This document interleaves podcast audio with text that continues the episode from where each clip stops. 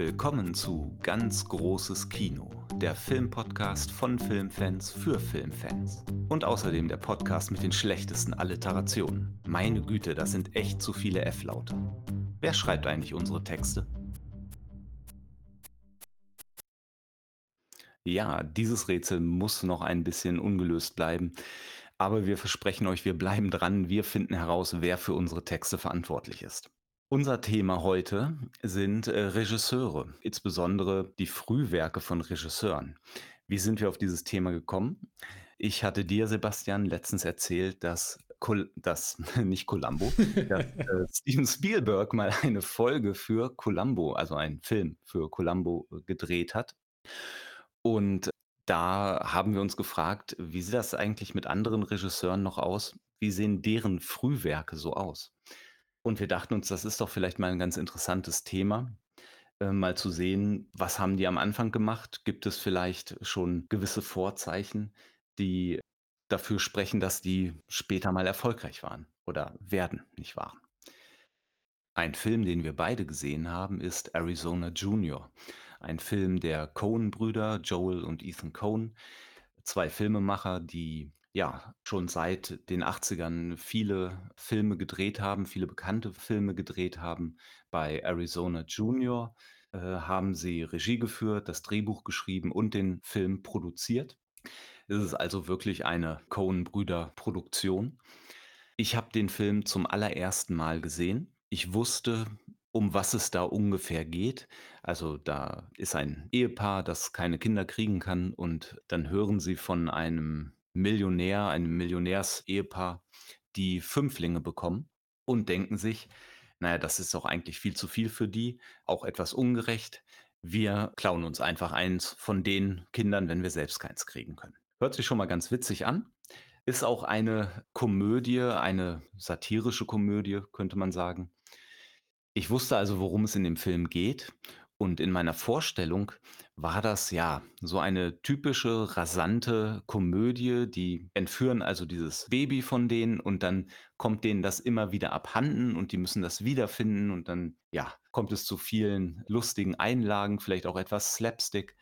Eine typische Komödie, die ich erwartet habe. Als ich den Film gesehen habe, dachte ich aber schon, ah, ja, eigentlich ein typischer Coen-Brüder-Film. Was sind so Merkmale für die Filme der beiden? Skurrile Charaktere, teilweise abgedrehte Geschichten, also verrückte Handlungen. Es wird immer viel Wert auf die Sprache gelegt. Jeder Charakter redet nicht einfach so, sondern hat einen bestimmten Akzent oder einen bestimmten Dialekt, die wirklich nochmal dazu beiträgt, den Charakter auszufüllen. Und ja, diese Sachen hat man in dem Film auch. Insgesamt ein guter Film, sehr unterhaltsam. Ich habe ihn auf Deutsch gesehen, auf Deutsch sehen müssen, weil es auf Prime leider die Originalversion nicht gab. Die Synchronisation fand ich teilweise wirklich nicht gut, aber das ist ein anderes Thema. Eventuell reden wir da nachher noch mal drüber oder wir lassen das einfach hinten rüberfallen. Das war jedenfalls mein Eindruck. Sebastian, wie ging es dir dabei? Ich glaube, du hast ihn nicht zum ersten Mal gesehen. Das stimmt, Lutz. Also jetzt zum zweiten oder dritten Mal, ganz genau kann ich das nicht mehr sagen, aber es ist, mein letzter Eindruck ist schon eine Weile her. Und ja, es ist dieses ja, Cohen-artige Arthouse-Kino, ähm, das man eigentlich erwartet hätte, plus auch typische Gesichter, die äh, man bei ihnen immer wieder sieht und ähm, sich damit auch irgendwie gleich zu Hause fühlt. Zur Synchronisation kann ich jetzt nicht viel sagen, außer dass sie einem auffällt. Das ist ja immer schlecht. Äh, ich gucke ja gerne Filme äh, möglichst immersiv und wenn ich das Gefühl habe, ich muss über den Film als solchen nachdenken, weil mir die Synchronisation auffällt, dann, dann ist schlecht, dann reißt mich das raus. Und das war aber eher aufgrund des Alters. Der hat ja nun Wann, von wann der, äh, von wann war der? Anfang der 80er? 87. Ende der 80er, wie gewisse englische Begriffe deutsch ausgesprochen wurden. Das weiß nicht, ich glaube auch Arizona und sowas. das ist einfach zu ulkig. Da komme ich nicht drauf klar. Ja, aber ansonsten muss ich sagen, wenn ich so drüber nachdenke, ich kann gar nicht genau beschreiben, was das ist, was ein Coen-Film ausmacht. Vielleicht hätte ich das Buch mal lesen sollen, das du mir geschenkt hast über die Coen-Brüder. Das hätte definitiv geholfen. Eine Sache glaube ich aber, um jetzt mal auf unser Thema zu sprechen zu kommen, Frühwerk von bekannten Regisseuren und sagt uns das irgendwas? Und als ich ein bisschen drüber nachgedacht habe, fiel mir auf, dass wir erstmal den Begriff, glaube ich, erweitern müssen. Wir können nicht pauschal über Regisseure sprechen, wir müssen über Filmemacher sprechen. Warum? Ich habe das Gefühl, bei den Regisseuren, bei denen sich das lohnt, über ihr Werk zu sprechen und die wir so im Kopf haben, das sind welche, die eben genau nicht nur Regie geführt haben, sondern für die Filme deutlich mehr Verantwortung übernehmen, indem sie sie auch produzieren, indem sie Teile des Drehbuchs schreiben, indem sie ein bestimmtes Team haben, mit dem sie zusammenarbeiten. Und damit meine ich nicht nur die Schauspieler, sondern auch Kamera, Schnitt, Ton, Musik, die irgendwie zu so einem Gesamterlebnis führen, das aber das Label des Regisseurs trägt. Geht dir das auch so? Ja, auf jeden Fall. Ich habe vorhin das Wort Regisseur einfach nur benutzt, weil man denkt halt auch so in diesen Kategorien. Also, die werden halt natürlich auch immer so bezeichnet, aber im Grunde sind es Filmemacher, die für ganz viel verantwortlich sind. Und da du gerade gesagt hast, sie arbeiten immer mit einem bestimmten Team zusammen, also zum einen dem Cast, bestimmte Schauspieler, aber auch hinter den Kulissen mit bestimmten Leuten, ich habe hier gerade auf Wikipedia ist ein Zitat zur deutschsprachigen Kritik. Ich muss mal gerade mal sehen, wo ist denn die Zeile? Ah ja, ich lese einfach mal vor. Der Filmdienst sah im Film eine beeindruckende äußere Geschlossenheit und Perfektion, was darauf zurückzuführen sei, dass sich das Filmteam um den Kameramann und Komponisten gegenüber dem Vorgängerfilm nicht verändert hatte. ähm, ich sage das jetzt gerade so, weil als ich es gelesen habe, war ich auch, naja, nicht schockiert, aber ich bin irgendwie an den Film rangegangen unter der Vorstellung, das ist der erste Film der Coen-Brüder. Aber die haben ja noch einen vorher gedreht. Ja. Wer äh, lesen kann, ist klar vom Vor im Vorteil. Ich hätte mir einfach die Filmografie mal ansehen sollen. Aus irgendeinem Grund bin ich davon ausgegangen, Arizona Junior, Racing Arizona ist deren erster Film. Aber sehe hier Blood Simple, ein Thriller, drei Jahre vorher erschienen, wird zum Neo-Noir gezählt, eine Hommage an den Film Noir. Na super, jetzt muss ich den auch noch sehen. Ja, aber ich würde jetzt mal sagen, wenn, wenn wir jetzt mal uns die Filmografie ansehen, man hat das Gefühl, dass zumindest wenn man sich diese Filmografie ansieht, sie sehr früh einen Stil entwickelt haben, den sie ja, mit Sicherheit weiterentwickelt haben, aber man jetzt nicht so das Gefühl hatte, dass da noch fundamentale Umbrüche stattgefunden haben. Letztendlich haben sie es ja auch als Brüder bis vor kurzem äh, durchgezogen, dass sie alles zusammen machen. Ich glaube, erst, ja. erst 22 oder 23 kam ein Film raus, der nur von Joel Cohn war. Und diese, diese Konstanz, die spricht ja dann schon dafür, dass man ein, ein Setup gefunden hat, das funktioniert, indem man sich wohlfühlt, künstlerisch wohlfühlt, ein Nährboden, der eben ja, Pflanzen gedeihen lässt, wohingegen man ja durchaus bei anderen Schauspielern, äh, Quatsch, Schauspielern, anderen Filmemachern durchaus auch erstmal eine Entwicklung sieht, die erst dorthin führt zu den bekannten Filmen, die, für, für die sie dann nachher stehen oder für die Art des Kinos, für die sie dann stehen, scheint das hier anders zu sein. Das finde ich bei den Coen-Brüdern wirklich erstaunlich. Also ich habe nicht alle, wie ich gerade zugegeben habe, nicht alle Filme gesehen, aber schon einige. Also ich gehe einfach mal kurz durch. Miller's Crossing, Barton Fink, Hudsucker, Der große Sprung, Fargo, The Big Lebowski, Oh Brother, Where Art Thou, The Man Who Wasn't There. Lady Killers, No Country for Old Men, Burn After Reading. Das ist, sind wirklich Filme, das ist so deutlich, dass die von den Coen-Brüdern gemacht wurden. Letztens habe ich ein Interview gesehen von dem Billy Corgan von den Smashing Pumpkins und der hat ein bisschen über Musik geredet. Und da ging es auch um die Band Slayer. Und zu welcher Musikrichtung gehört denn Slayer? Thrash Metal, Speed Metal, bla bla bla. Auf jeden Fall hat er gesagt, Slayer ist eigentlich Slayer. Keine andere Band klingt wie Slayer. Und hm. Ähnlich, vielleicht ist das das Zeichen von großen Künstlern, die schaffen etwas, ein Werk, was wirklich deren Handschrift trägt, die wie ein Fingerabdruck unverwechselbar ist. Und ich glaube, die Coen-Brüder haben das geschaffen. Ja. Oder geschafft. Definitiv. Oder ich glaube, da kann man auch, weil er, weil er so einzigartigen Look auch generiert, da kann man sicherlich auch Tim Burton dazu zählen. Einen Tim Burton-Film erkennt man sofort. Den muss man gar nicht wissen, dass er von Tim Burton ist. Der ist sofort visuell, ästhetisch zuordnenbar. Naja, und da, da, bei Tim Burton hat man natürlich noch den Vorteil, sobald du Johnny Depp siehst, kannst du, kannst du eine Münze werfen. 50-50, wahrscheinlich Tim Burton. Das kommt natürlich auch noch hinzu, ja, genau. Aber du äh, erwähnst es gerade, ein regelmäßiger Cast scheint ja auch relevant zu sein und das führt mich eigentlich zu der Vermutung, dass es nicht egal ist, mit welchen Personen man Rollen besetzt. Und da geht es jetzt nicht darum, ob sie jetzt zur Rolle passen, also eine Frau eine Frau spielt und man einen Mann spielt und alt und jung und so, sondern dass man Künstler hat, mit dem man auch auf eine künstlerisch eine gemeinsame Sprache spricht.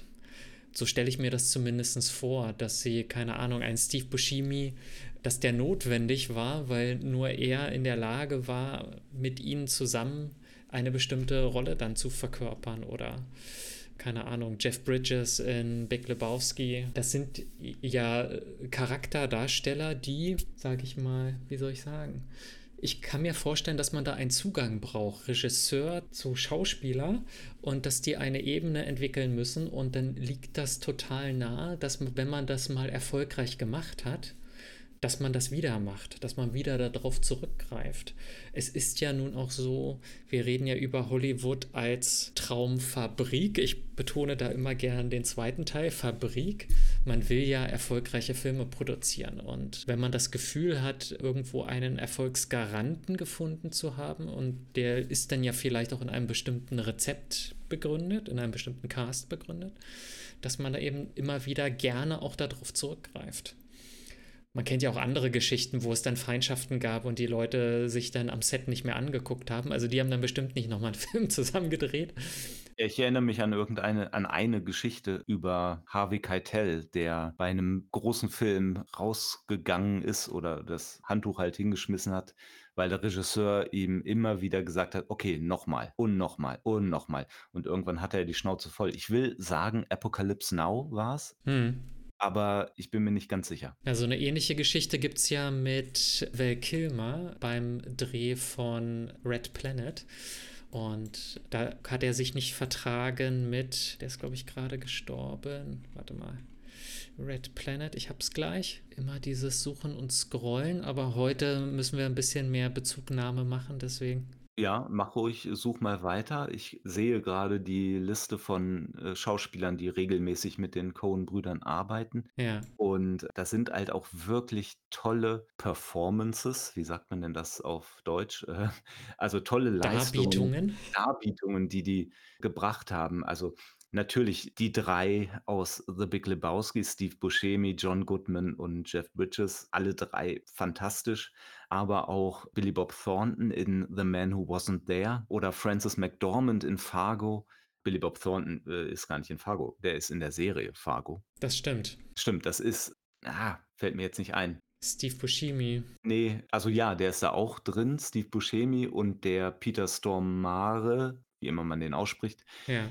Aber der Mann, der die beiden beauftragt, ich dachte gerade, das wäre Billy Bob Thornton, aber das ist. Im Film? Ach so. Ja. Ja, ich weiß, wen du meinst. Mhm. Er hat in der Serie Shameless die Hauptrolle gespielt. Der Name ist nicht so wichtig, aber der zusammen mit Frances McDormand, also Frances McDormand als die äh, Sheriff Sher Sheriffin, Sheriff-Frau, äh, als Sheriff. William H. Macy meinst du? Ja, als danke. Schauspieler. Ja, genau. Ähm, und äh, Josh Brolin in No Country for Old Men ist wirklich fantastisch. Hm, das stimmt. Ja, also äh, sind alles Charakterdarsteller, die eben dann auch nochmal eine besondere Performance abliefern oder andersrum. Es sind ja genau diese Filme, die diese Schauspieler für uns ja es ist ja eine Doppelreferenz, ne? Es, es, sind gute Filme, wenn ich sage, ich rede über die Coen-Brüder, aber es sind auch gute Filme, wenn ich nur über die Schauspieler rede. Du kannst jetzt unsere Zuhörer aber nicht hängen lassen. Wer ist denn der, der Schauspieler aus Red Planet, mit der sich mit Val Kilmer verkracht hat? Tom Sizemore. Ah, ja. Und der ist gestorben? Oh. Ich glaube ja, ich bin der Meinung. Aber lass, ich will hier keine Lügen verbreiten, deswegen will ich das gerade nochmal verifizieren. Ja, im März diesen Jahres ist er gestorben. Ja. Hm. Die Nachrichten über meinen Tod waren übertrieben. Oder so ähnlich heißt es doch. Oder verfrüht? Ja. ja. Ja, gut. Also ja, also eine, äh, so ein Cast von Schauspielern, mit dem man irgendwie eine, eine Verbindung, einen Rapport hat, die wissen, worauf man hinaus will und vielleicht man beeinflusst sich ja auch gegenseitig. Das stimmt. Josh Brolin hat auch in, in einer Szene, äh, wahrscheinlich in mehreren, aber mir ist eine Szene bewusst, hat er mal in einem Interview gesagt, dass er in No Country for Old Men da etwas vorgeschlagen hat. Er sollte doch in der in dieser einen Szene, ich glaube, das ist die, in der er das Geld findet, ganz am Anfang, mhm. dass er da nicht einfach nur still hocken sollte und ja, aufs Geld schaut und dann in den Horizont absucht, sondern dass er da auch irgendwie etwas sagen sollte. Und ich glaube, dann hat er eben dieses hm gemacht. Hm, okay. Und äh, das war ihm eine Geschichte wert, ja? Okay. Ja, ich ich glaube, ich ich erzähle gerade nur die Hälfte, aber so ist das, äh, wenn man Geschichten aus zweiter Hand weitererzählt. Ja, genau. Und dann auch noch in ein Mikrofon plappert. Aber wir sind ja ist ja interaktiv alles. Wenn ihr es gar nicht aushalten könnt, dann, äh, googelt nein, dann geht zu YouTube und tippt einfach ein Josh Brolin Interview No Country for Old Men und dann werdet ihr genau hören, wie die Geschichte eigentlich geht. Kommen wir noch mal auf das Frühwerk zurück und die Frage, durch was es vielleicht geprägt ist und, äh ich war der Meinung oder hatte die Hoffnung, man könne daran ablesen, wie sich ein eigener Stil entwickelt des Filmemachers und wie er gegebenenfalls eine Nische besetzt, denn ich sag mal so, jeder Regisseur steht ja für irgendwas und dieses für irgendwas stehen ist ja wie in der Natur Wiedererkennung, nur wenn es nicht andere gibt, die auch genauso sind, weil sonst wäre man ja austauschbar. Und da sehen wir hier bei den Cohen-Brüdern, dass wir sehr früh eine irgendwie eine Identifizierbarkeit hergestellt haben. Gehofft habe ich aber, und das ist vielleicht bei anderen eher zu sehen, dass man, äh, dass es erstmal eine Suchen- und Finden-Phase gibt, ja. Also wer, wer garantiert denn, dass man, niemand kommt ja als Genie auf die Welt, dass er sofort weiß, was er machen will. Eigentlich erwartet man doch, dass sich ausprobiert wird in einer Frühphase. Bei Joel und Ethan Cohn kann ich das nicht beobachten. Hast du Regisseure oder Filmemacher im Kopf, bei denen man eher einen Unterschied sieht, Frühwerk und die spätere Wahrnehmung? Tja, ich habe mir unter anderem die Duellisten angesehen von Ridley Scott. Das ist sein erster Film gewesen, den er gemacht hat und ich war erst mal erstaunt darüber. Ich habe mir, ja, weiß ich nicht, wahrscheinlich nicht zum ersten Mal, aber jetzt unter diesem Gesichtspunkt seine Filmografie als Regisseur angesehen und war erstaunt darüber, wie das losgeht. Also nach den Duellisten kam direkt Alien und danach Blade Runner. Das ist schon, ja, ich will nicht, will nicht übertreiben, aber wenn man mir die Pistole auf die Brust setzt und sagt, nenn mal deine, ne, nenn mal die zehn besten Filme aller Zeiten, dann wären Alien und Blade Runner höchstwahrscheinlich in den Top Ten. Also das so als Film 2 und 3 zu haben in seinem Resümee ist schon ordentlich. Und dann ja, kommt da halt dieser Film Die Duellisten, der in Frankreich, äh, beziehungsweise Deutschland zur Zeit Napoleons spielt. Es geht um zwei Offiziere in der in der französischen Armee, die beide unterschiedlichen Hintergrund haben und der eine ist aristokratisch, der andere bürgerlich und der Bürgerliche, gespielt von Harvey Keitel ist sehr leicht reizbar beziehungsweise fühlt sich sehr leicht in seiner Ehre verletzt und fordert dann immer die anderen zum Duell heraus. Und wenn er dann auf diesen anderen Offizier trifft, gespielt von Keith Carradine, diesen Aristokraten, dann fordert er ihn eben auch zu einem Duell heraus und die überleben beide dieses erste Duell und alle paar Jahre, der Film springt dann in der Erzählung, alle paar Jahre treffen die sich wieder, mehr oder weniger durch Zufall. Die sind halt beide noch in der Armee und sind deswegen teilweise in, am selben Ort stationiert. Und immer wieder kommt es zum Duell und immer wieder überleben es beide, bis äh, es dann schließlich das letzte Duell gibt. Ich werde hier mal nicht verraten, wie es ausgeht, für die, die, die den Film noch nicht gesehen haben, äh, denn ich kann ihn auf jeden Fall empfehlen. Der ist vielleicht äh, jetzt nicht ganz so in der Klasse wie Alien und Blade Runner, aber es ist wirklich ein gut gemachter Film, ein, ein wirklich schöner Film, schön inszeniert mit schönen Szenen, ähm, mit schönen langen Szenen, in der die Kamera wirklich auf dem äh, auf der Szene bleibt und man das wirklich in sich aufsaugen kann. Das Ganze hat schon etwas sehr Malerisches, also die die Szenen sind inszeniert im Grunde wie ein riesiges oder wie ein großes Gemälde. Oft sind auch die Charaktere, die dann darin vorkommen, sind erstmal so in ihrer an Ort und Stelle verharren sie, sodass man im Grunde keine Bewegung hat und es wirklich wie ein Gemälde wirkt, bevor es dann zwei, drei Sekunden später losgeht und, äh, und die Handlung weitergeht. Also man muss ruhige Filme mögen, wenn man wirklich die, diese, ja, wenn man das, wenn einen das nicht stört, wenn man sich die Zeit nehmen kann und um den Film sich anzusehen, kann ich es nur empfehlen. Wenn du mich jetzt fragst, wo sind denn da Parallelen zu späteren Filmen? Also gerade der der Gegensatz könnte ja nicht größer sein, dass Frankreich Bonapartes und, äh, dann in Alien eine äh, eine Zukunftswelt, aber auch in Blade Runner in beiden Filmen eher ja, das hat so was so was Dreckiges, Abgenutztes. Das Raumschiff aus Alien ist nicht Hightech, also, ist es natürlich im Grunde schon Hightech, aber es sieht halt wirklich aus wie ein Arbeitsplatz, an dem gearbeitet wird. Und da ist es auch dreckig und es gibt dunkle Ecken oder im Grunde ist, ist sehr viel da dunkel. Und in, in Blade Runner die Stadt sehr viel, also es wird ja hauptsächlich, oder vielleicht auch nur, ich muss ihn noch mal sehen, spielt ja hauptsächlich in der Nacht.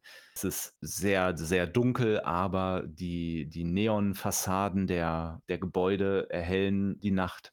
Und auch in diesem Film oder also auf jeden Fall im Blade Runner sieht man, dass Ridley Scott ein Auge ein Auge für diese Szenen hat, dass man halt wirklich große das ist wirklich für eine große Leinwand gemacht. Ja. Und wenn ich mir die Filmografie von Ridley Scott ansehe, ich habe da auch natürlich nicht alle Filme gesehen, aber bei äh, Prometheus und auch Alien Covenant hat man das auch, dass man wirklich diese fremdartige Welt auf einem anderen Planeten dass die einem gezeigt wird und man die, ja, genießen kann.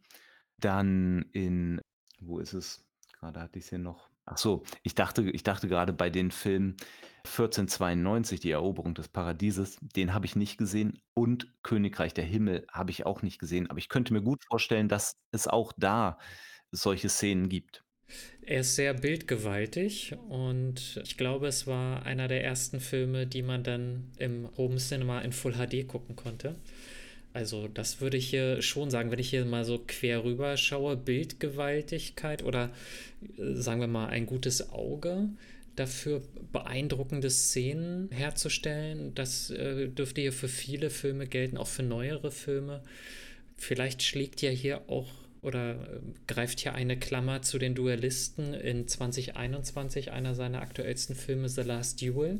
Ich weiß nicht, ob du den schon gesehen hast hat ja auch ein Duell zum Gegenstand im äh, Mittelalter. Zwei Ritter und der eine Ritter vergewaltigt die Frau des anderen und dann kommt es zu einer Gerichtsverhandlung, die dann äh, auf ein Gottesurteil hinausläuft. Also diese beiden Männer müssen dann in einem Duell ja, gegeneinander kämpfen und wer gewinnt, hat recht. was ich schon sehr geil finde. Und dieser Film, weil du gerade gesagt hast, ich kenne die Duellisten nicht, aber dass sie sich immer wieder neu begegnen. Der Film The Last Duel wird dreimal erzählt. Und zwar aus jeweils der Perspektive der drei Handelnden, jeweils aus Perspektive des einen Duellanten und aus der Perspektive der Frau. Und zwar die gesamte Geschichte und dann immer mit unterschiedlichen Schwerpunkten und Akzenten und ja, so dass man sich nachher fragt, was ist denn nun wirklich die Wahrheit gewesen? Äh, das macht der Film schon ganz spannend. Dafür, dass er dieselbe Geschichte dreimal erzählt, ist er gar nicht so langweilig. Und er ist auch, wenn man mal so ein bisschen in der YouTube-Welt unterwegs ist und sich für das Thema Mittelalter interessiert, er wird zwar auch kritisiert, wie alle Mittelalterfilme immer kritisiert werden, aber trotzdem wird er auch herangezogen als ja, Mittelalterfilme, die, die populär sind, die gern geguckt werden. Dazu gehört auch Königreich der Himmel. Also die sind wirklich wichtige Vertreter des Genres und ja, da macht äh, Ridley Scott hier sehr große Klammern auf, wenn er auf der einen Seite äh, Science-Fiction-Filme macht, legendäre Science-Fiction-Filme, er macht äh, Mittelalterfilme oder ich sag mal Historienfilme, wenn ich Gladiator mit reinzähle, sehr erfolgreiche Militärfilme hier mit Black Hawk Down, einer der wichtigsten neuzeitlichen Antikriegsfilme überhaupt. Und ja, dazwischen so ein paar Sachen, die mir nicht unbedingt was sagen. Also es ist sehr bunt gemischt, hab, äh, darauf will ich eigentlich hinaus, so dass, ja, sagen wir mal, die Bildgewaltigkeit vielleicht das Einzige ist, ähm, die ich hier noch als Gemeinsamkeit sehen könnte, wenngleich die nicht immer gilt, wenn ich jetzt an diese Liter Literaturverfilmung des Marsianers denke zum Beispiel. Der lebt gar nicht von der Bildgewaltigkeit, sondern eher von einem gewissen, ich sag mal, Technikwitz. Aber der Marsianer, das ist ja die Geschichte von dem, der auf dem Mars gestrandet ist und dann durch sein, ja, durch Improvisation überleben muss, weil ihm ansonsten die, die Vorräte ausgehen. Hm. Und er schafft es irgendwie. Und das ist, so habe ich zumindest in einem Interview gehört, auch etwas, was Ridley Scott kann, weil er es ja gelernt hat. Er hat ja früher Werbefilme gedreht und hat dafür nicht nur die Regie geführt, sondern hat auch oft die Kamera selbst bedient. Und das ist etwas, was Keith Carradine in einem Interview über ihn gesagt hat, dass er, dass das ihn zu einem besonderen Regisseur macht oder zumindest zu etwas, das ihn von anderen Regisseuren, die eben nur, in Anführungszeichen nur Regie führen, abhebt, dass er eben weiß, worauf es ankommt in der Kamera, dass er auch mal da durchguckt, um zu sehen, wie wirkt es denn jetzt in dem Moment und nicht erst hinterher, wenn wenn alles abgedreht ist. Hm. Das ist auf jeden Fall in dem Film Die Duellisten so gewesen, dass er da auch sehr viel selbst gemacht hat und dass sie auch, weil sie nicht so ein großes Budget hatten, eben viel improvisieren mussten. Da gibt es eine äh, Szene, in der eine Kutsche durch die Straße fährt und man sieht die Kutsche, die fährt von, ich sag jetzt mal links nach rechts. Es ist eine schwarze Kutsche und da sie nicht genug Geld hatten, haben sie um, um wirklich dieses Straßenleben darzustellen, dass da eben auf diesen Straßen von Lübeck oder so, dass da eben was los ist. Da hatten sie diese Kutsche auf der einen Seite schwarz gemalt und auf der anderen Seite rot. Und dann fährt die einmal durchs Bild als schwarze Kutsche, Kutsche dreht und fährt genau wieder zurück als rote Kutsche, sodass man den Eindruck hat, da fahren eben zwei Kutschen gerade lang. okay. Ähm, und ich glaube, wenn du in deinem in deinen Anfangsjahren eben gezwungen bist, so zu improvisieren, dann wirkt sich das wahrscheinlich auch auf den Rest deiner deiner Karriere aus. Selbst wenn du ein großes Budget hast, dass du halt trotzdem Tricks kennst, wie man Sachen noch anders darstellen kann, ja, improvisieren kann eben.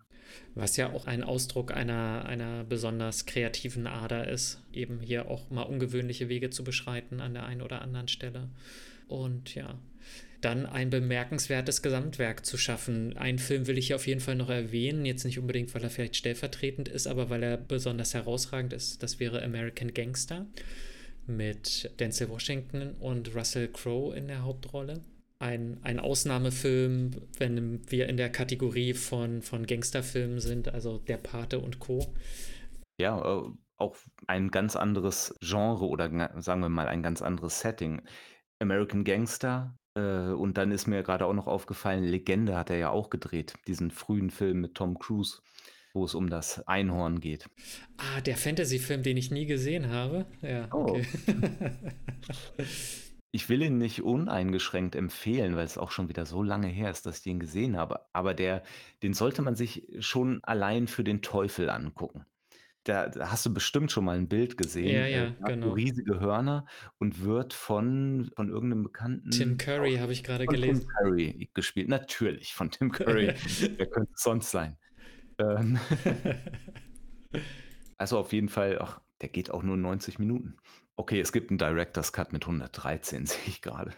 Gut, aber was hat der äh, Zielgruppe junges Publikum? Die kannst du nicht mit zweieinhalb Stunden. Und außerdem hat man das damals noch nicht so gemacht, so lange Filme. Genau. Ja. Ich war ja äh, auch ähm, sehr enttäuscht äh, oder schockiert, als ich gesehen habe, dass der Weiße Hai zwei Stunden geht und nicht der Director's Cut. Da wir über Steven Spielberg geredet haben, äh, hat mir eigentlich auch vorgenommen, den Weißen Hai mir nochmal anzusehen. es hat dann doch nicht mehr funktioniert und, ähm, wenn man abends nicht so viel Zeit hat, dann 30 Minuten extra da zu investieren. Also, es hört sich nach nicht so viel an von 90 Minuten, also der Unterschied 90 Minuten oder 2 Stunden, aber ich weiß nicht, ob du ähnliche Erfahrungen gemacht hast. Äh, es ist schon doch 'ne 'ne ganze Ecke, 'nen 2 Stunden Film gucken. Ja, also mittlerweile stört mich das nicht mehr so sehr. Ich erwähne das ja immer wieder, dass ich Filme ja gestückelt gucke, nahezu ausschließlich. Und deswegen das nicht so sehr ins Gewicht fällt. Aber wo du gerade den Weißen Hai erwähnst, den ich ja auch in Vorbereitung geguckt habe, auch als Vertreter des Frühwerks von Steven Spielberg, der nun auch ein sehr bekannter Vertreter der Kategorie Filmemacher ist, muss ich sagen, dass das für mich ein Film war, den ich wenig mit Steven Spielberg und meiner Vorstellung von ihm in Einklang bringen kann. Und ich kann dir gar nicht so genau sagen, woran das liegt, aber vielleicht ist es dieses, dass er nicht unbedingt ein Horrorregisseur ist, dann, dass der, der Weiße Hai auch nicht wirklich ein Horrorfilm ist. Also der ist so zweigeteilt. Ich habe ihn zwar schon mal gesehen, aber das ist lange her und jetzt wieder. Und in diesem Film gibt es zum einen dieses, die erste Hälfte des Films, diese Aufbau der Angst vor einem unbekannten Monster, das nämlich auch erst sehr spät im Film gezeigt wird. Sonst vorher sieht man immer nur Szenen, in denen Leute sterben, aber ohne Hai. Und ähm, sozusagen die Angst wird aufgeputscht. Und dann das Finale ist aber der Kampf von drei Männern auf einem Boot gegen den Hai, was eher wie ein Abenteuerfilm gedreht ist. Es hat eher etwas von Moby Dick. Ja, also drei Männer auf Abenteuerreise gegen den bösen Fisch. Und das passt gar nicht so sehr. Also, vielleicht ist das Besondere hier der, eine Art von Genre-Mix, aber ähm, irgendwie hat mich das verstört zurückgelassen. Genauso wie die Tatsache als stilistisches Element. Ich weiß nicht, ob man das früher gemacht hat, aber die Leute quatschen die ganze Zeit durcheinander. Immer wenn Menschen was sagen, gibt es andere Menschen im Hintergrund, die auch was sagen. Und das hat mich total irritiert in diesem Film. Und es schien wirklich ein es war so prägnant und so deutlich, dass es äh, fast ein stilistisches Mittel zu sein schien, sodass man zum Beispiel eine Szene auf der Polizeiwache, wo die Leute wirklich quer durcheinander reden und im Hintergrund findet ein Gespräch statt, aber deutlich zu hören und dann im Vordergrund eins Gegenläufiges und plötzlich sprechen die Leute miteinander. Ich nehme an, du hast auch die synchronisierte Fassung gesehen? Ja. Ich frage deswegen, weil bei Synchronisationen werden ja gerade solche Hintergrundgespräche oder auch Wortfetzen einfach oft rausgelassen. Hm. Dadurch hat man bei den deutschen Synchronisationen oft 'ne klareres Bild, 'n klareres Tonbild. Oft sind auch alle Stimmen so 'n bisschen gleichgeschaltet, was was was die, äh, Lautstärke angeht. Hm. Im Original hat man oft Unterschiede und muss sich 'n bisschen mehr konzentrieren. Also, die Tatsache, dass das auch in der deutschen Version so ist, deutet darauf hin, dass es wirklich beabsichtigt war und vielleicht doch nicht ja. Also, es hatte fast was von Improvisationstheater, wenn ich das mal so sagen darf, wo die Leute auch manchmal sozusagen aus Versehen durcheinander reden, weil es nicht so getimt war, wie man eigentlich gedacht hat. Weißt du? Und dann passiert ja genau das, dass die Leute durcheinander reden, weil ähm, der, der, der rote Faden nicht richtig vorgegeben war. Und äh, so kam mir das dann fast vor. Aber gut, das ist jetzt auch nur ein Aspekt aus dem Film. Der weiße Hai, ich meine, ist ja nun hat ja wirklich Wellen geschlagen, wenn ich jetzt mal diesen Spruch bringen darf. Es gab 5 Euro ins Karlauer Glas. genau. Es gab Fortsetzungen. Der Weiße Hai als Asset ist ja auch eine, eine wichtige Geschichte hier bei, diesen, bei dieser Studiotour, ne, wo man dann die, diese, diese, diesen pappweißen Hai sieht und das Wasserbecken und so. Also er hat einen ein Fußabdruck hinterlassen. Trotzdem finde ich, passt das nicht so richtig zu Steven Spielberg. Bei Steven Spielberg denke ich so an Abenteuergeschichten. Ich denke an Gefühle. Ich denke an Kinder. Ich denke, ja, vielleicht manchmal auch an Naivität. Ich denke auch an so etwas Krasses wie Schindlers Liste. Aber ich denke nicht an der Weiße Hai. Mhm. Also gerade wo du Abenteuer sagst, du hast es ja vorher auch schon erwähnt, dass sich das eher so an 'n Abenteuerfilm erinnert hat am Ende. Mhm. Das ist vielleicht genau das. Also, das ist der Prozess, den er da durchgemacht hat und den wir jetzt auf der Leinwand immer noch sehen können.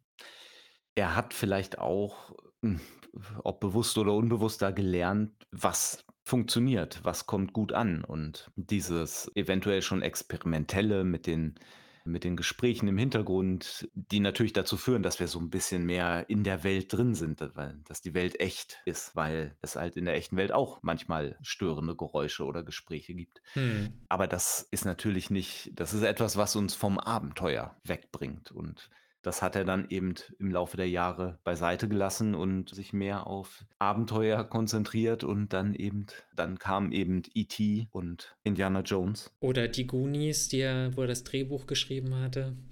Ja. Klar gibt es natürlich auch ein paar Ausreißer.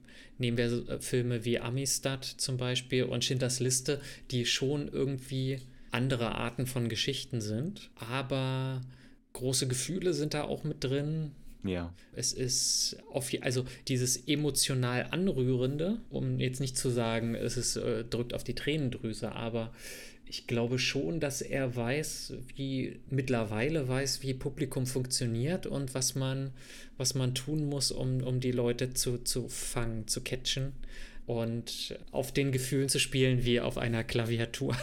Ja, also wenn ich mir die Liste angucke an Filmen, dann sieht man ja dieses ganz eindeutig eben dieses Abenteuermotiv, aber auch Gefühle, was jetzt nicht unbedingt romantische Gefühle sein müssen, aber so etwas wie Terminal zum Beispiel. Genau. Wo der auf in dem Flughafen gefangen ist und sich nach Amerika sehnt. Gefährten zum Beispiel in 2011, das ist ja Erster Weltkrieg und die Liebe eines Soldaten zu seinem Pferd und dann.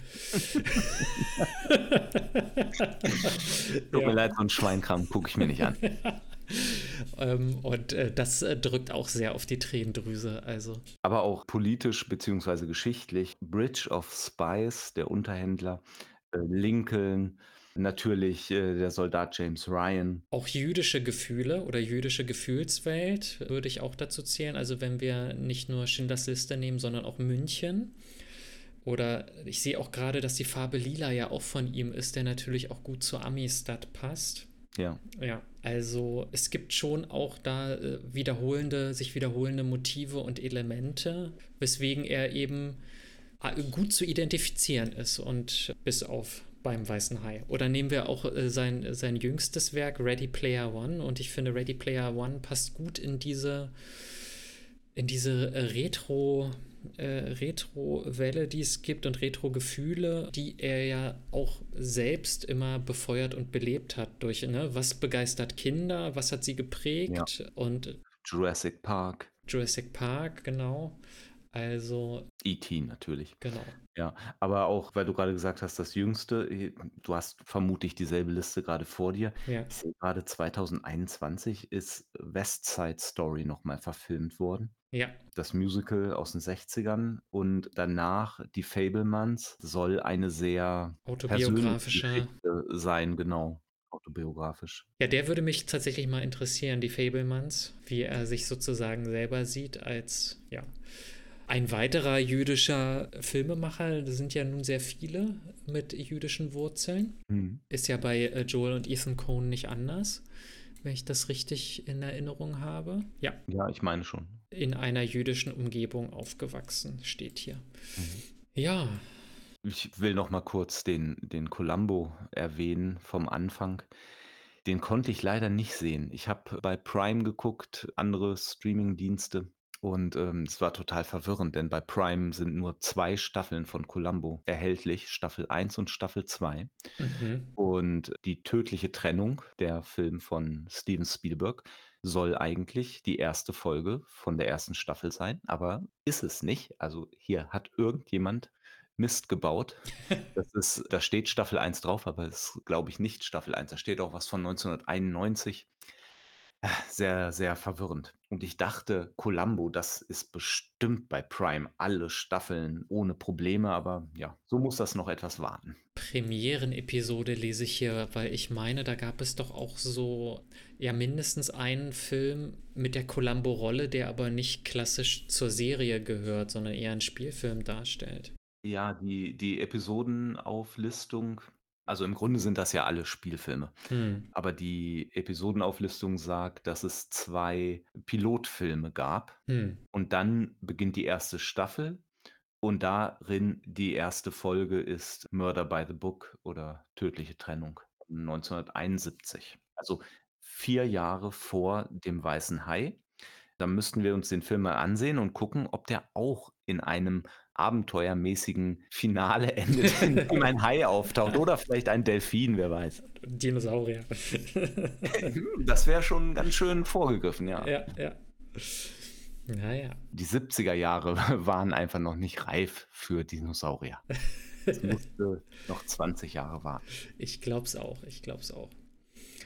Ja, in Anbetracht der fortgeschrittenen Zeit würde ich jetzt äh, so langsam unsere Zuhörer bitten, sich doch mal selbst mit einem Regisseur oder Filmemacher intensiver zu beschäftigen und mit seinem Werk und seinem Wirken und zu schauen, ob sie sehen, ob es da irgendwo eine Entwicklung gibt oder der, den sie sich ausgesucht haben, eigentlich schon immer Filme gemacht hat, wie er sie gemacht hat es ist auf jeden Fall eine interessante Beobachtung. Man sollte aber natürlich immer den Genuss in den Vordergrund stellen. Filme gucken soll Spaß machen, soll nicht in Arbeit ausarten. Von daher, ja. Sollen das jetzt unsere letzten Worte für diese Folge gewesen sein? Ähm, ich bedanke mich für eure Aufmerksamkeit. Es war etwas anders diesmal als sonst, aber soll deswegen nicht schlecht gewesen sein. Hinterlasst uns gern Feedback, ob euch das gefallen hat oder ob wir was anderes machen sollen. Ansonsten folgen wir einfach unserem Drehplan und dürfen euch bei der nächsten Podcast-Folge wieder begrüßen. Und bis dahin macht's gut. Bis dann.